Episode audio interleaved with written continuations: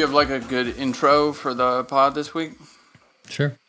Welcome, everybody, to No One Likes the Tuna podcast, the world's premiere and dedicated most of the time to the Fast and the Furious. Yep. This, this week, however, um, I, Daryl Wong, and Uh, my name is Nicholas Edward Nocera. That's my real last name. You could steal all my money probably with that information.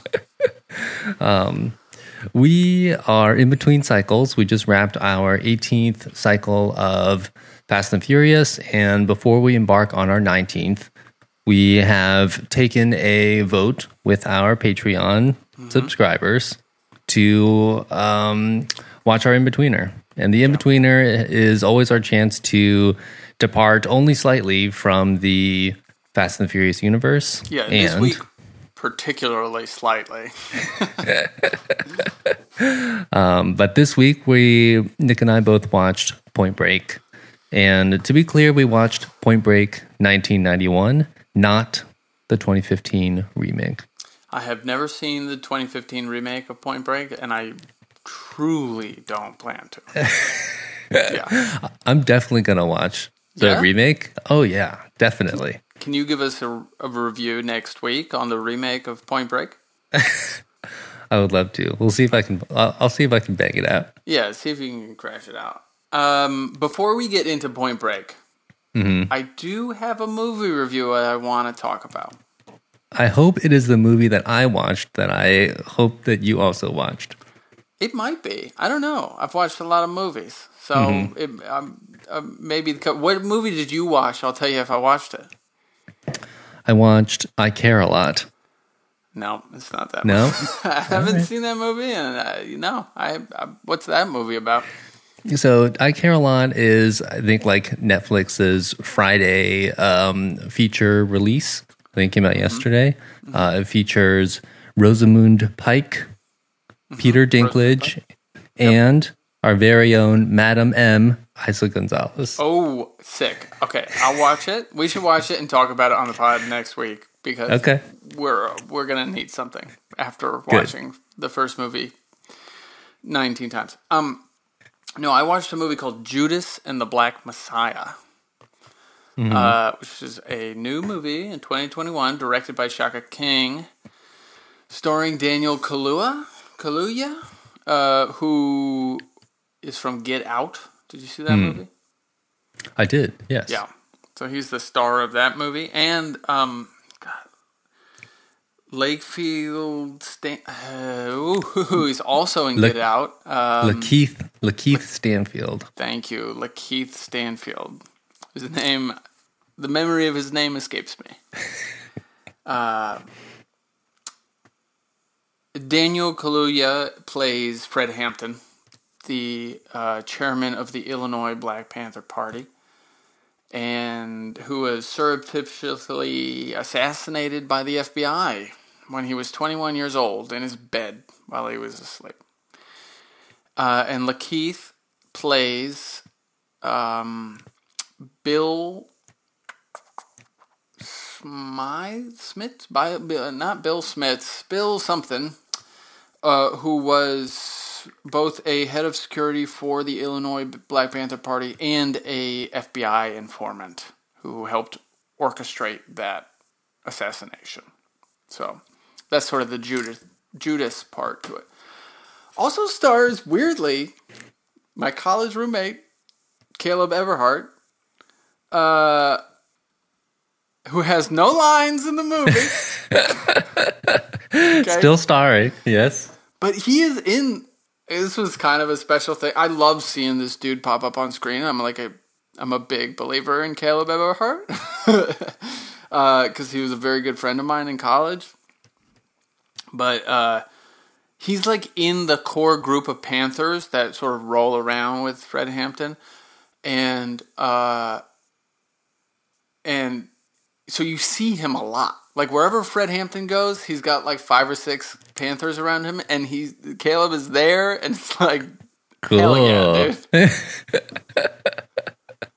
Glad to see it. you up there on the big screen. I really do love seeing him up there on the big screen. Um, all right, so I think the movie is very the movie like hit me in a big way. I think the movie's well directed. I think it's well acted. Jesse Plemons is also in the movie. Um, I think Lakeith Stanfield does a pretty good job overall. Um, there's this like dual thing where like he very much like Fast and Furious or Point Break.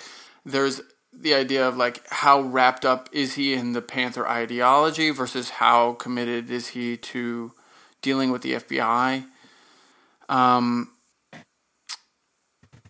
and the but the thing that truly springs the movie into something that's incredibly worthwhile and worth watching and like is not just like about the historical experience but is that like Daniel Kalu- Kalu- Kaluuya is a fucking gives an insane performance as Fred Hampton. I, I honestly think I mean it's it sucks that this movie got, came out in like January February because is like are the Oscars going to remember this performance by the time it rolls around next year?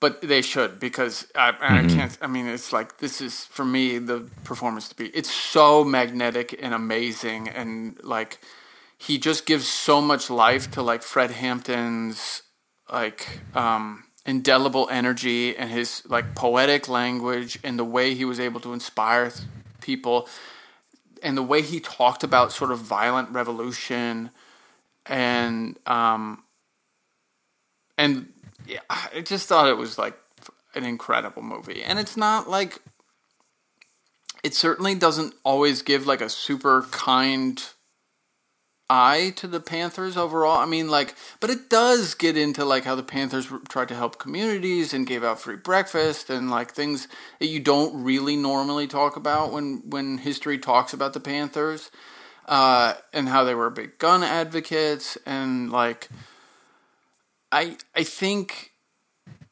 I just think that his performance, Daniel Kaluuya's performance, is something I haven't seen I mean, it's just like it was otherworldly to me, truly. Uh, and I think this film is incredibly worth watching. I think it's an important film, um, and it's weird of like how big a studio movie it is, with how sort of. I, I mean, I wouldn't, I wouldn't call this now, but maybe I would call it a year from, ago from now. But like a radical philosophy, or like a radical ideology, or a radical history, and like how much money is in this film and how much studio backing is in this film. With that, um, I think that's good. Basically, I think that's like a solid positive trend. Is like a movie like this is getting made into 2021 with some backing behind it. You know. Mm-hmm. Um, uh, again, like the movie basically goes through it in a chronological way and like it doesn't do anything I don't think it does anything like world changing in terms of its technical prowess, you know, of the movie. It's got a great score. Uh, and it's got uh, some very solid performances, but like leaps and bounds almost above the movie itself is Daniel Kaluuya's performance as Fred Hampton is incredible. So I would mm-hmm. definitely recommend going to see that movie if you can rent it from a movie theater, which is something I did the other day with a movie our friend Sandy, our friend Sandy Sue worked on. Hmm. We watched uh, that. Yeah, I watched her movie through. I rented it from like a movie theater distribution, so I paid a little more to a movie theater to stream it from their distribution platform or something, so I can help like support the movie theaters in the U.S. or whatever. Hmm. I don't hmm. remember which one I did it from. Cool. I didn't know that was available. I don't think it's necessarily like the widest option. It's also mm-hmm. on i you know iTunes or whatever. But like that's a way to see movies nowadays, apparently, which is cool. Um. Yeah. Anyway, Judas and the Black Messiah. Watch it. It's good. I don't have much else to say, but like, watch it. Let me know what you think, please. I'm always mm-hmm. down to engage. Um. Anywho, you want to talk about Point Break? Big time. Yeah. Okay. Can so say, this. Go ahead. Yeah. Go ahead. Go, go ahead. Go ahead. So this was not my first watch through. I must have done extracurricular uh, homework at some point. I don't within the past year or so. I, I think it came up in our it come it came up rightfully so in one of our conversations, and I was like, I gotta watch this movie. So this is the second time I've seen it, and it was still very good. Yeah, this movie. ru- That's what I was gonna say. This movie rules hard, dude. This Yeah. movie is so, so, so good. Uh, Yeah. It's directed by Kathryn Bigelow, who made uh, The Hurt Locker and Zero Dark Thirty and K nineteen The Widowmaker and Blue Steel and um, hmm? Detroit, which was a movie that I was not as fond of. Um, yeah, but she's a very good director, and it was produced by James Cameron. This movie, so that's sort of part of the history of this movie is that she'd made Blue Steel. Cameron had made the Terminator and was sort of setting up a a, a, a production company and had got this script which was originally called something else. I can't remember what. Um, or I think it was called Johnny Utah, and you know about this cop, and yeah, better title, Point Break. Uh, Definitely. so he gets the script. He's working with a couple of people looking around for someone to make it, and also is at the time married to Kathryn Bigelow. So he suggests her for this after sort of Blue Steel came out and was, I think, well received. I don't really know. I've never seen it.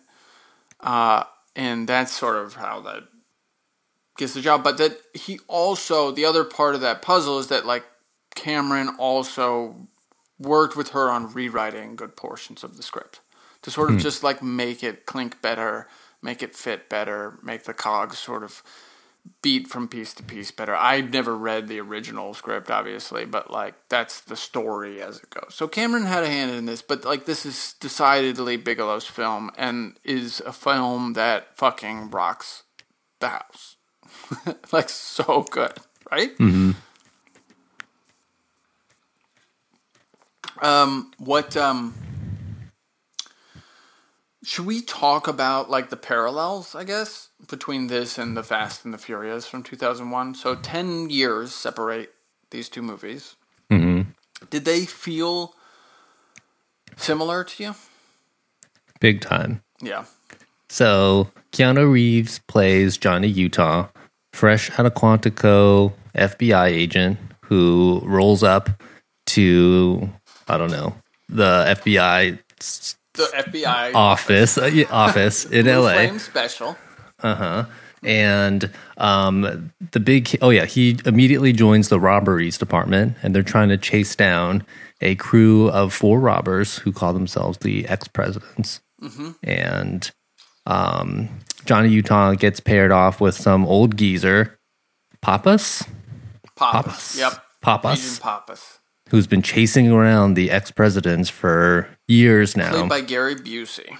And the um, ex-presidents have performed something 28 28 robberies in the past Three years. three years which is insane because they are able to get in steal cash get out in 90 seconds and then they disappear Yeah.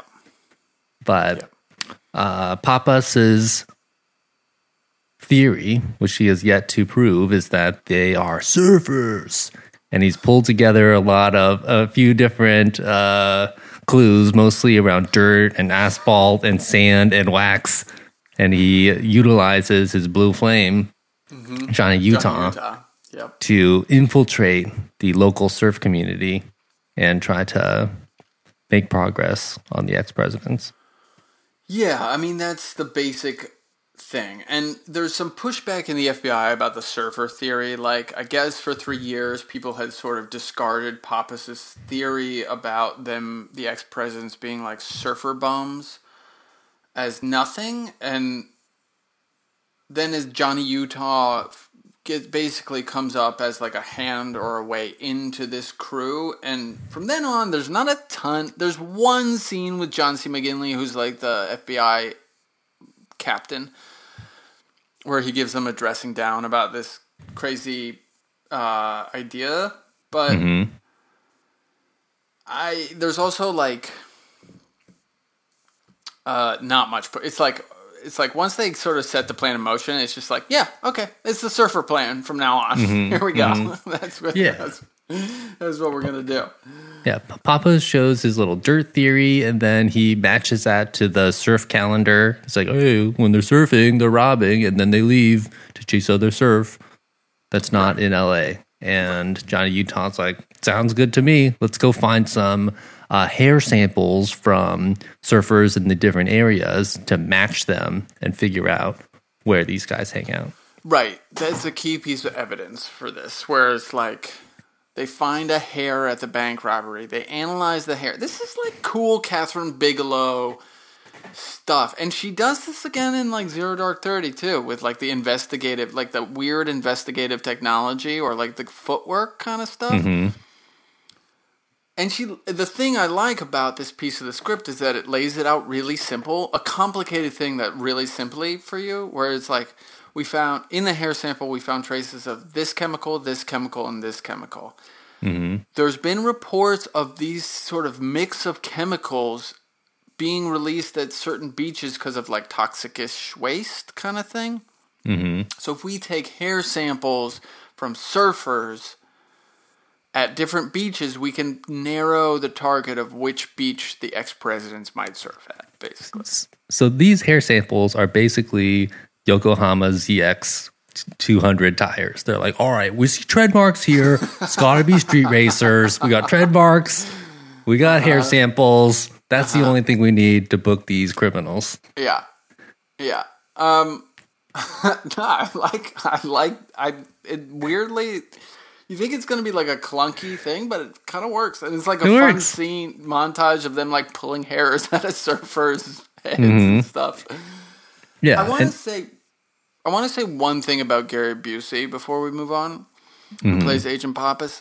I think it's a really smart piece of casting, um, because in like I don't really have the evidence to back this up because I haven't gone back through Gary Busey's sort of filmography, but like he was sort of known as this aloof, sort of carefree, maybe smokes a little pot, maybe he didn't quite turn into that until later in the 90s as much as like from a pop culture standpoint, but I do think he tended towards characters who played that sort of like I don't give a shit, I'm kind of like a kook kind of thing, right? Even if he's like um even if he's you know a, a military guy or what, whatever he's playing it just sort of had this gary busey kind of weirdness to it even buddy holly in that buddy holly movie uh it's kind of kind of had a wacky thing going on. Anyway so i think it's a smart piece of casting because you're casting him against type where he's actually an fbi agent FBI cop agent who really cares and who really wants to catch these motherfuckers and is playing as the antagonist to the cool, easygoing, looking to live life to its fullest beach bums, which is typically the what you would think of in the Gary Busey sort of train. Hmm. That all being said, I don't think Gary Busey is very good in this movie. I don't think his performance is is is killer. I kept wanting Nick Nolte to be in that role. One hundred percent. Oh, I was like, I this, see. this should be Nick Nolte right now. Mm-hmm. Maybe that's just because I'm like I'm like I love Nick Nolte like with all my heart and soul. I want him to be in every movie ever made. Uh, But maybe it's like there's something missing. There's a missing piece there that I don't think Busey could get over his sort of like cool, relaxed sort of beach bum thing and really push into this like I'm a fucking cop and I'm gonna get these fucking bad guys kind of deal. Which mm-hmm. I wanted because we've already got Johnny Utah who's allowed to be sort of that twin dynamic between like FBI agent who cares and is young and trying to prove himself and like I do want to live life to the fullest and like sort of be a beach bum and like not care about things and like experience what these guys got going on spiritually. I don't need a second older character to also almost have that vibe, right? Mm-hmm. So that's sort of my big complaint with the movie is Gary Busey. But that being said, it didn't like ruin the movie for me. Mm-hmm, mm-hmm. Yeah. Uh, yeah. Uh, yeah, even in just the beginning of the movie, they're in Los Angeles. Um, Johnny Utah's 25 years old, which is the same age great age that um, like basically Brian o- young Brian O'Connor is. And it's funny that as he's coming through and he's doing the intro with the uh, FBI boss, they go, "Oh yeah, no smoking, no drinking." He's like, "Not a problem. I take the I take the skin off the chicken before I eat it." oh, you're saying you might? Is that maybe like eating a tuna sandwich with no crust? Yeah, is there's that no uh, is that sort no of crust. the same thing? Is the crust bad health wise? Can I ask that question? I think it's the same. It's I think it's the exact same composition as the rest of the bread. Right. I think it's just a flavor thing that kids don't like. Hmm, Texture. They just want. I remember Maybe that when I was a kid. thing where it's like it's a hard rim to get over. you know, I just want the squish. Right. Right. Yeah. Um. All right. So, Fast and Furious comes out ten years later. Mm-hmm. 1991, 2001. I do think Rob Marshall uh, and what's his name who wrote the script for Fast and Furious One, like based on the characters by. It's in every movie. How do we not know this guy's name? based on the char- characters by. Um. How do we not know this by now? Um, I do think those guys, a had seen this movie They had to. and were influenced by this movie, hmm and like the idea of this kind of cat and mouse piece with undercover cop within an interesting, cinematically engaging youth culture. right?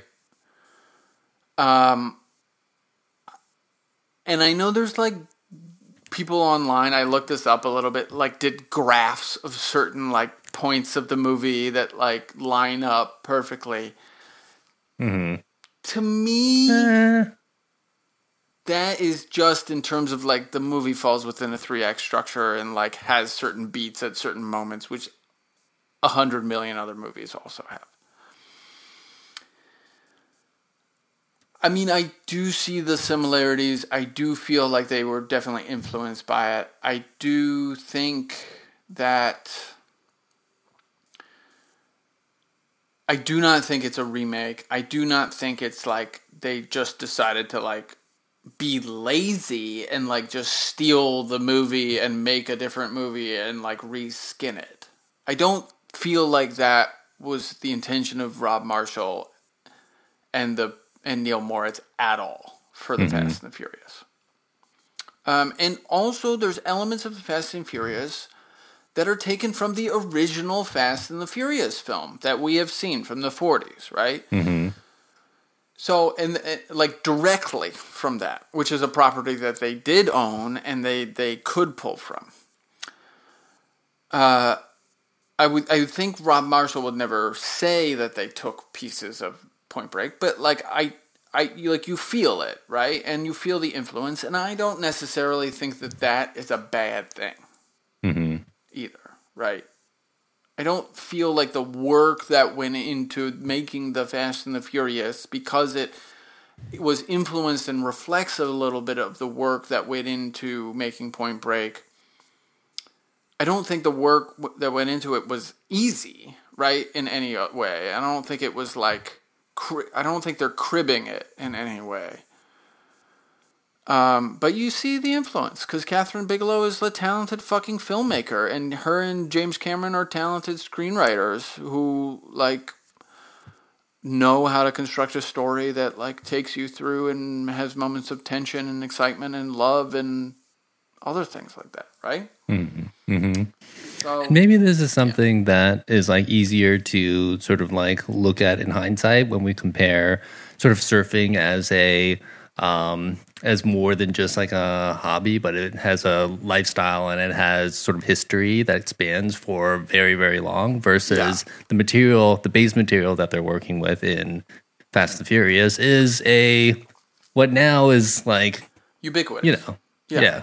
But it's it's different you know? It's like i think the import tuner drag racing culture that um fast and furious was sort of like approaching and sort of introducing to the masses in that movie um is uh, yeah like when we when we're looking at it now in 2021 it's just like it looks dated but i think what is probably something that makes Point Break sort of feel like more like it's more it's based on something maybe more tangible and like generates more a deeper feeling of that spirituality and like the connection and sort of the yeah the mystery around like chasing the big wave.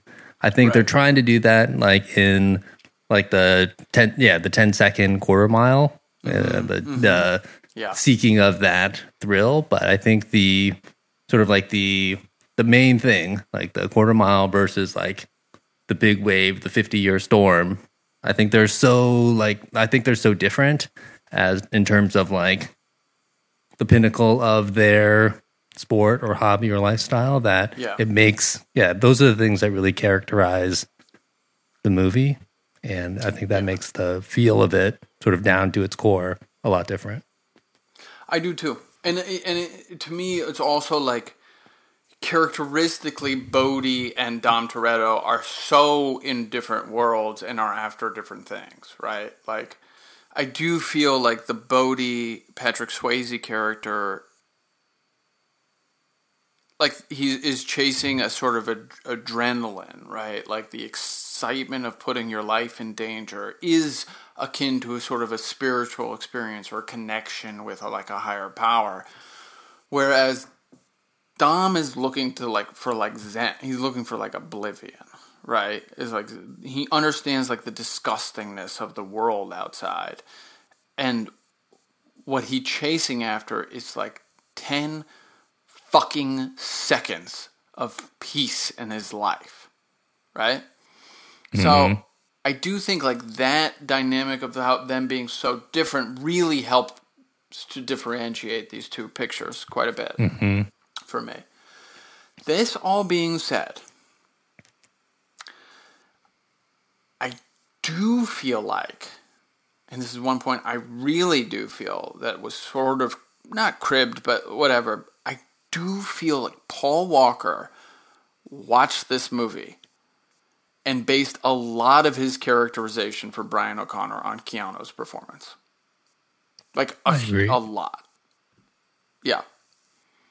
Right? when I think about, um, yeah, in watching this movie, and when I think about sort of Paul Walker playing Brian O'Connor in those instances where, um, like in Too Fast, Too Furious, he's got the gun down at the goon guy, and he has those like, uh, he yeah, he's yelling really fast, like that. Yeah, um Paul Walker under stress, I think, is a mirror of like Keanu Reeves, sort of like yelling at people and Right. like I feel like the the delivery and the tone of all that is the same. Right. Yeah. And the tuna scene.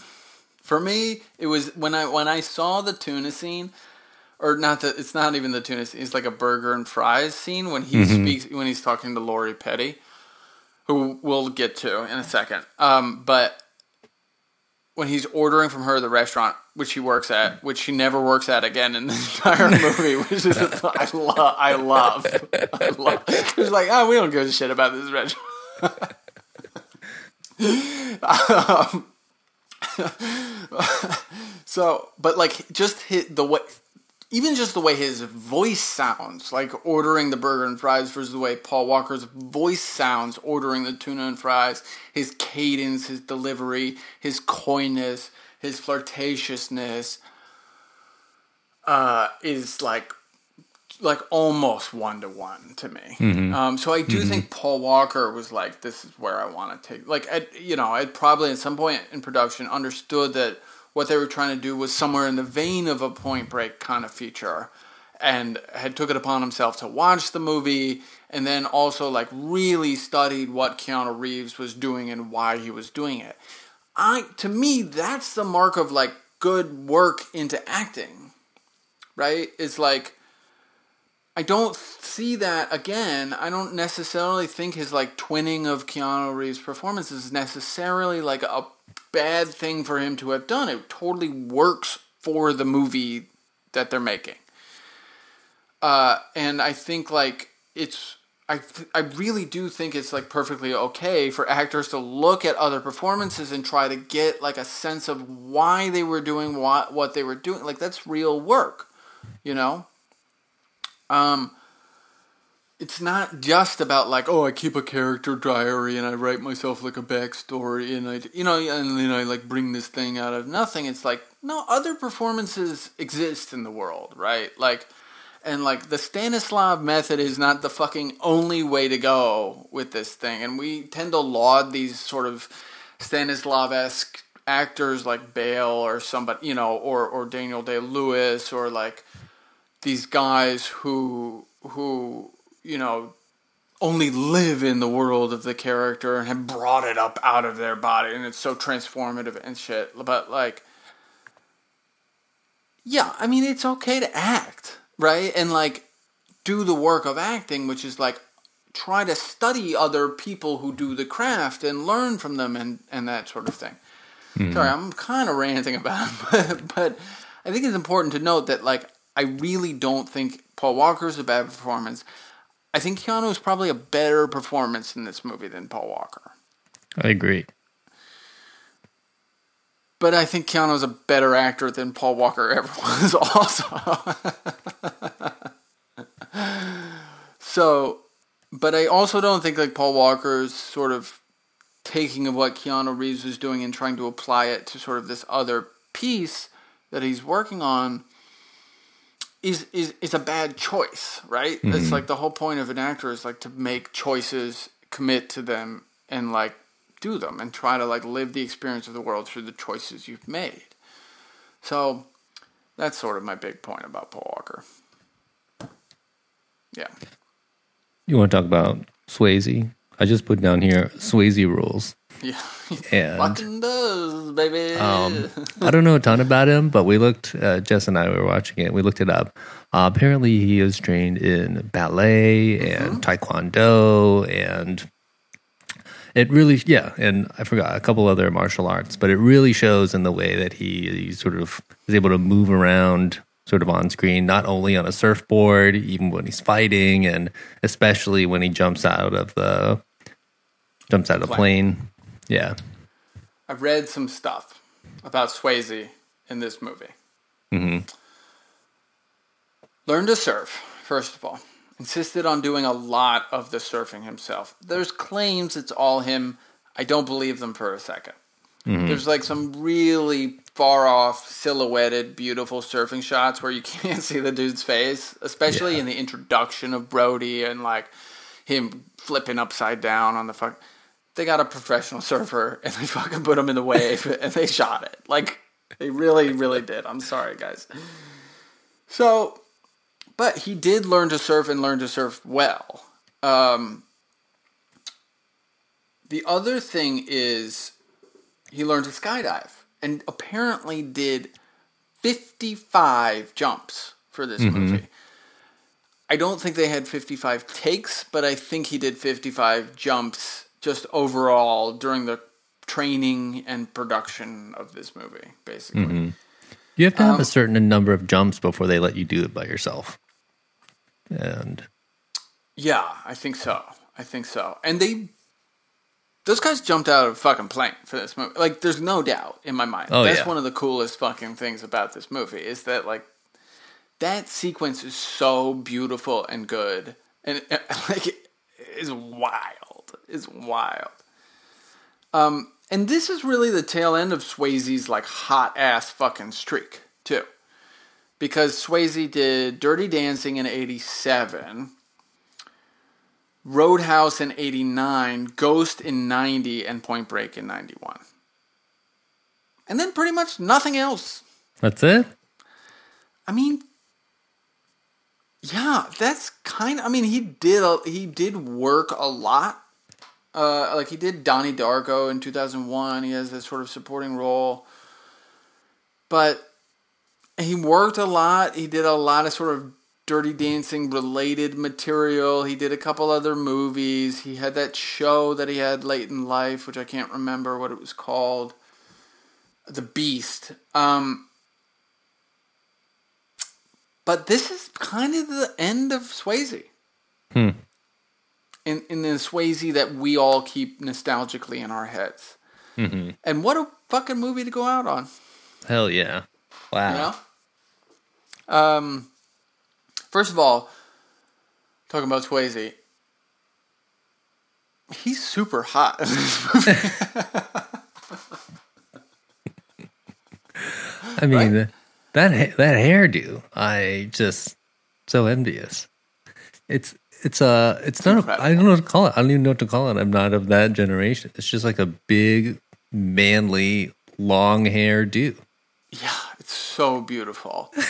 and like his body is all over this movie and it's beautiful. He's just kind of perfect, right? And like he's probably a touch old, but it almost works for the character where it's this guy sort of hanging on to this culture and like loosey goosey mentality that he sort of they've sort of he's grown up with. Uh, I don't know how old Swayze was when he filmed this movie, but uh, He was like 39 or something. yeah, I mean, like way too old, right? And he's like playing like twenty nine, maybe hmm 30, but like they keep him really young. They make him look really young and beautiful, and they give him this sort of beard to cover a little bit of that aging face kind of thing. And they make they, they work with it a little bit where they make him older than the rest of his crew, than the rest of the ex presidents. So he's sort of the leader of the gang immediately, right? Um, he's so incredible in this movie. Um, he's like you buy into his spirituality around surfing right away, hmm and, And, it's, but it's not one dimensional, right? It's not No. just like oh, like surfing is the surfing is the source, but it's it's complicated and it takes kind of that darker, almost like kind of like terroristy yeah, uh, sort of angle to it as it's as it as he goes on, but it doesn't feel detached from sort of the overall like connection to like surfing spirituality. and it almost moves into like a theme I think in Bigelow's movies sometimes, which well, not I don't think it is a big theme in Bigelow's movies, which is like the darkness of obsession. Hmm. and like the really, really, really fucked up downside to being obsessed with something. Um, and she doesn't punch it as much in this movie, which I think was a good choice. But you do have those glimpses of like he's so obsessed with catching this like level of adrenaline and like being closer to God and um not that he's like an outwardly religious person, but there is like this sense in the movie that like God is what he's chasing, right? He's trying to find that. Um, and is sort of obsessed with it and has like found this way to sort of tap into it, but like is so obsessed that he's willing to like die and he's willing to kill his friends and he's willing to rob banks and he's willing to do some really not nice things to people he loves like kidnap his ex-girlfriend to like get there right? Um, and you see that a very very like she basically takes that theme and explodes it in the hurt locker where this like guy who is so obsessed with the feeling of like being in a fucking car with a giant tank of gasoline strapped to a bomb and not being able to figure out where the fucking wire he needs to cut is. He's so addicted and obsessed with that feeling that he like when he goes to normal life he can't cope with it, right? Hmm. And- Or in Zero Dark Thirty where like America was so obsessed with capturing and killing Osama bin Laden. And like that was the one thing we could all sort of be behind was that like we all collectively and through the character of Jessica Chastain as a conduit to this turned an incredibly blind eye to like the horrific torturous things that the like US government was doing in the Middle East during that time. In quote unquote like pursuit of this or like the pursuit of like freedom for the Middle Eastern people whatever. Mm-hmm. she's really into that idea. And like I love to see the seed of that idea here in this movie basically whereas that she would go on to later delve more into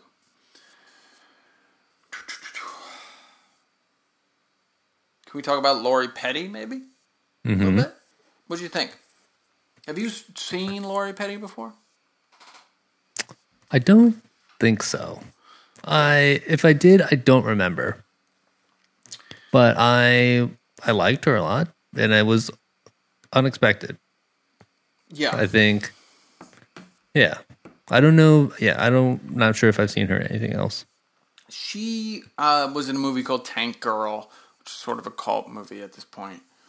She's in a league of their own with Madonna and Rosie O'Donnell, where she's sort of a stand. She's got a real standout voice, which I think was one of her things. Was like her voice has a real distinct characteristic that's different, which I think is part of her quality. Um, she's in this movie. She's in Free Willy.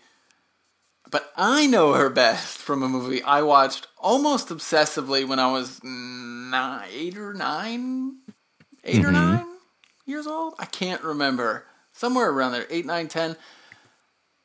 I loved the Pauly Shore feature in the army now, which is I'm I have not watched since I was maybe ten years old. I'm sure it would not hold up. I was like a big Pauly Shore guy. Pauly Shore was like one of my guys when I was 10 years old. Okay. Like Biodome, you know, Encino Man. Like I was into that fucking dude. Mm-hmm. But she's plays the love interest in, in the army now. And so like every time I see a Lori Petty movie now, which is not often because she really she had a spurt and she's been a working actor since, but like she had yeah, she had a very sort of narrow moment. I feel like. And because of In the Army now, whenever I see a Lori Petty movie and she comes up, like today when I was watching this movie, I was like, fucking hell yeah, Lori Petty. I, I really like her very much. I think she Yeah. plays a good. She's like a good pair for Keanu, too. So, that's my basic thing. I think like her character Tyler is I think the sort of least uh equatable to fa- to a Fast and Furious character. I think she like holds Yeah. a position that is somewhere between Letty and Mia. And I think Yeah. And um relationship wise, too, she does, right? Like, she is a romantic interest for Bodhi, sort of in the beginning, and Keanu later in the movie. You know? So I think, I mean, if I think of a character like Tyler in the Fast, in the Fast and Furious, I or uh, yeah, but I think that, I mean, I just I like, I like Tyler's character more than I like. I think it split up into something like Letty and Mia. Yeah, and I like Letty and I like Mia. Um, I probably I'm probably didn't disagree with that point. I like Letty and I like Mia as a dynamic in those movies. Two characters who basically never intertwine in the Fast and the Furious, which we should talk about next week. Um, but and I think that dynamic, sort of splitting out that role, gives a little more breath to the movie, a little more like whatever, because and a little more like meat for at least one of them to do something in the movie. right? Mm-hmm. Like, Mia has kind of a big role in that movie, whereas Tyler is like her big thing is she teaches Johnny Utah to surf in the first 15 minutes of the movie. And then she's kind of a love interest but doesn't do a whole lot else. Doesn't like warn Johnny Utah very much against Brody. She's just like, man, he does this sometimes, or like, man, he's kind of crazy, or like, man, the gang hangs out. And then she gets kidnapped Mm-hmm. late in the movie. Or I guess she finds out her other big thing is she finds out and she like holds Johnny Utah up with a gun one time late at night, but then it just like walks away. Hmm. And then she gets kidnapped and then disappears for the last 40 minutes of the movie basically. It's a long movie.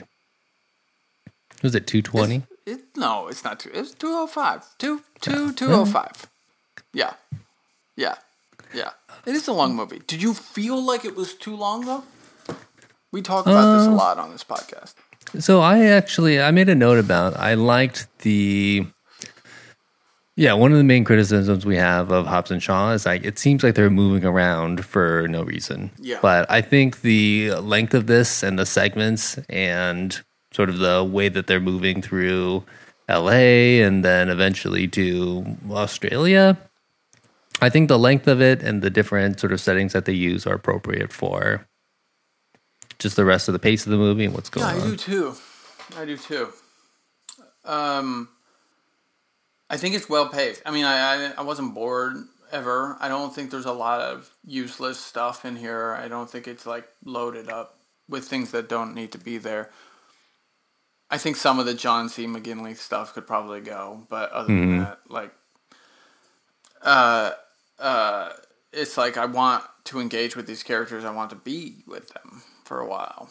Um, and I also appreciate like if the guys who made Fast and Furious took if they you know what, whatever pieces they sort of were influenced by in taking this movie and seeing this movie understood that like I don't need to fucking beat for beat this either and I can like chop it down and that movie's like a tight 140 basically right? And mm-hmm. like didn't need to spend all this time developing things uselessly whereas this movie develops those things but it's definitely to a purpose right? Of like transforming Johnny Utah from like a stiff young kid out of the academy in a suit into what he is at the end which is like grizzled and tired and like wet Very.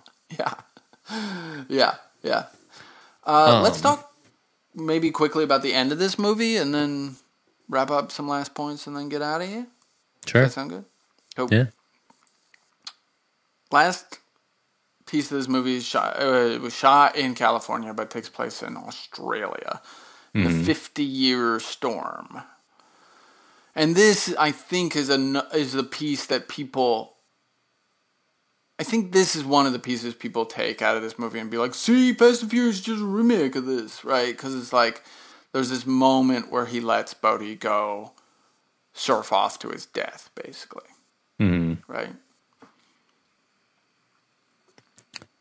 I mean, yeah. I mean, that doesn't seem like the same thing. I mean, he lets yeah lets Vin go, but Vin is like, yeah, here's a fully functional car. You can go off and like escape and live and like be alive. Big That's difference The here. difference. It's a big difference. Those Yeah. two characters, Bodhi, uh, sorry, Keanu Reeves' character Johnny Utah and Brian O'Connor, are making different decisions when they're Mm-hmm. making those decisions. Um, yeah, sort of the action is the same in sort of letting somebody go, but Johnny Utah knows Bodhi is going to die when he Mm-hmm. surfs into that water. You know, He's also chased him around for a year all Yeah. over the world Yeah. to do that. And it shows like a, yeah, another level of not only sort of dedication, but also sort of struggle for uh, Johnny Utah that he was like driven enough to go and yeah, like the obsession, the obsession to catch Bodhi Yeah. was his sort of thing that he had to work through. Right, right, right. Yeah, this movie's good. The Australianness of the last scene, though, for me, is a little bit jarring. Right, we've been so wrapped in this like L.A., California, beach bum culture and like American, like, yo, dude, like, whoa, bro. And then, like, all of a sudden, there's like 50 Australian accents. I'm like, wow, what's going on? it's crazy. Um, so that was kind of weird. But the last point I want to make about this movie is that the the big connection I make between this and Fast and Furious is that like they are both kind of the death knell for the like zenith of a youth culture at a certain specific period of time, right? I'm not saying like these youth cultures like as presented in this movie don't exist anymore, like the beach bum lifestyle or the be- I, I don't mean that derisively, but like like sort of the the surfer dude lifestyle versus like the um, enthusiast like street racer lifestyle. Like those things still exist. There's they still happen in the world, but I do think like the the surfer dude, lo, the surfer local surfer dude adrenaline junkie lifestyle thing was a cult pop cultural piece in the 80s that got bigger and bigger and bigger as the 80s went on especially with like skateboarding starting to come into play and becoming like a big player in the in that kind of world too. And um eh, you know and like the late 80s sort of Reagan era countercultural stuff where it's like Reagan and you know that's another point of this movie is like Bodhi plays Reagan in the ex-presidents which is a big in your face kind of thing about like the sort of anti-conservative movement of that sort of of that urban surfer lifestyle kind of thing anti-capitalist anti sort of gasoline anti you know reaganist kind of deal and that sort of grew bigger and bigger and bigger in the late 80s and then this movie is like okay great it's big enough we're going to make a movie about it Mm-hmm. and we're going to use that as a cinema- cinematic touch piece of a movie.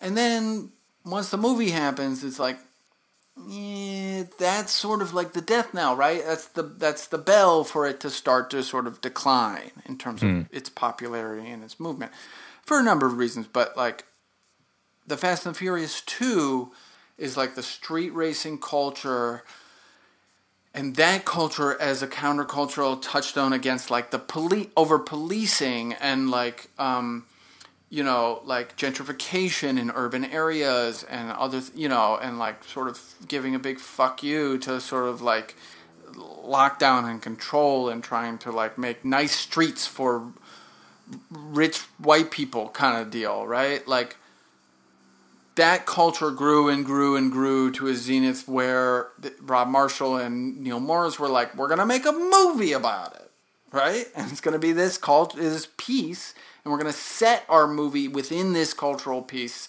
in LA." And then that movie again becomes sort of the like yes, it explodes it into the mainstream, but its explosion into the mainstream is one of the sort of things that creates this vacuum that sucks the hmm. sort of coolness or counterculturalness out of it to the point where it becomes something that like people aren't as interested in because it's less insular, less protected, less countercultural, and they sort of move on to the next countercultural piece or movement, right? I think it's interesting that both these movies sort of act as that marking point in those countercultural cult well countercultural whatever right uh i don't have much else to say other than i think that's interesting but yeah Yeah, that's where I I'm love that. Yeah, I think that's I think that's really well explained. I think that's a like smart observation. cool thanks buddy do you have anything else on point break you want to touch on The only thing, the last thing I had was that I kind of enjoyed the uh, the bullets and the blood and watching sort of the 1991 version of that because action movies these days are just it's, it's very real looking stuff and I liked kind of like the crappy like oh you're wearing like a blood packet under your shirt Yeah. sort of thing and the everybody gets shot in this movie and everybody's running around Yeah. jumping out of planes and i i kind of got a kick out of that So Totally. yeah, I, I love that. I love like 80s practical effects, basically, or Yeah. early 90s practical effects. When they when they go to do that raid in the surfer's house, who are not the ex presidents, Mm-hmm. and they like get into a big shootout with those guys, and the guy gets shot in the head next to his Yeah. girlfriend, and it's like this like very clearly like putty. You know, like Yeah. bullet wound on his head that you see for like a long time. yeah, yeah. Like, it doesn't. It doesn't take me out of the movie. I'm like, hell yeah! I man. like it. I was into think it. Great. Yeah. that one and the guy with the yeah the, he was hiding behind the door and he like is holding a loaded gun door hits him he shoots his own foot and they zoom in they show the big like converse weapon shoe explode with blood Yeah. and stuff i was like yeah it's kind of cool i'm into this Rad. Rad. Yeah. Cool, man.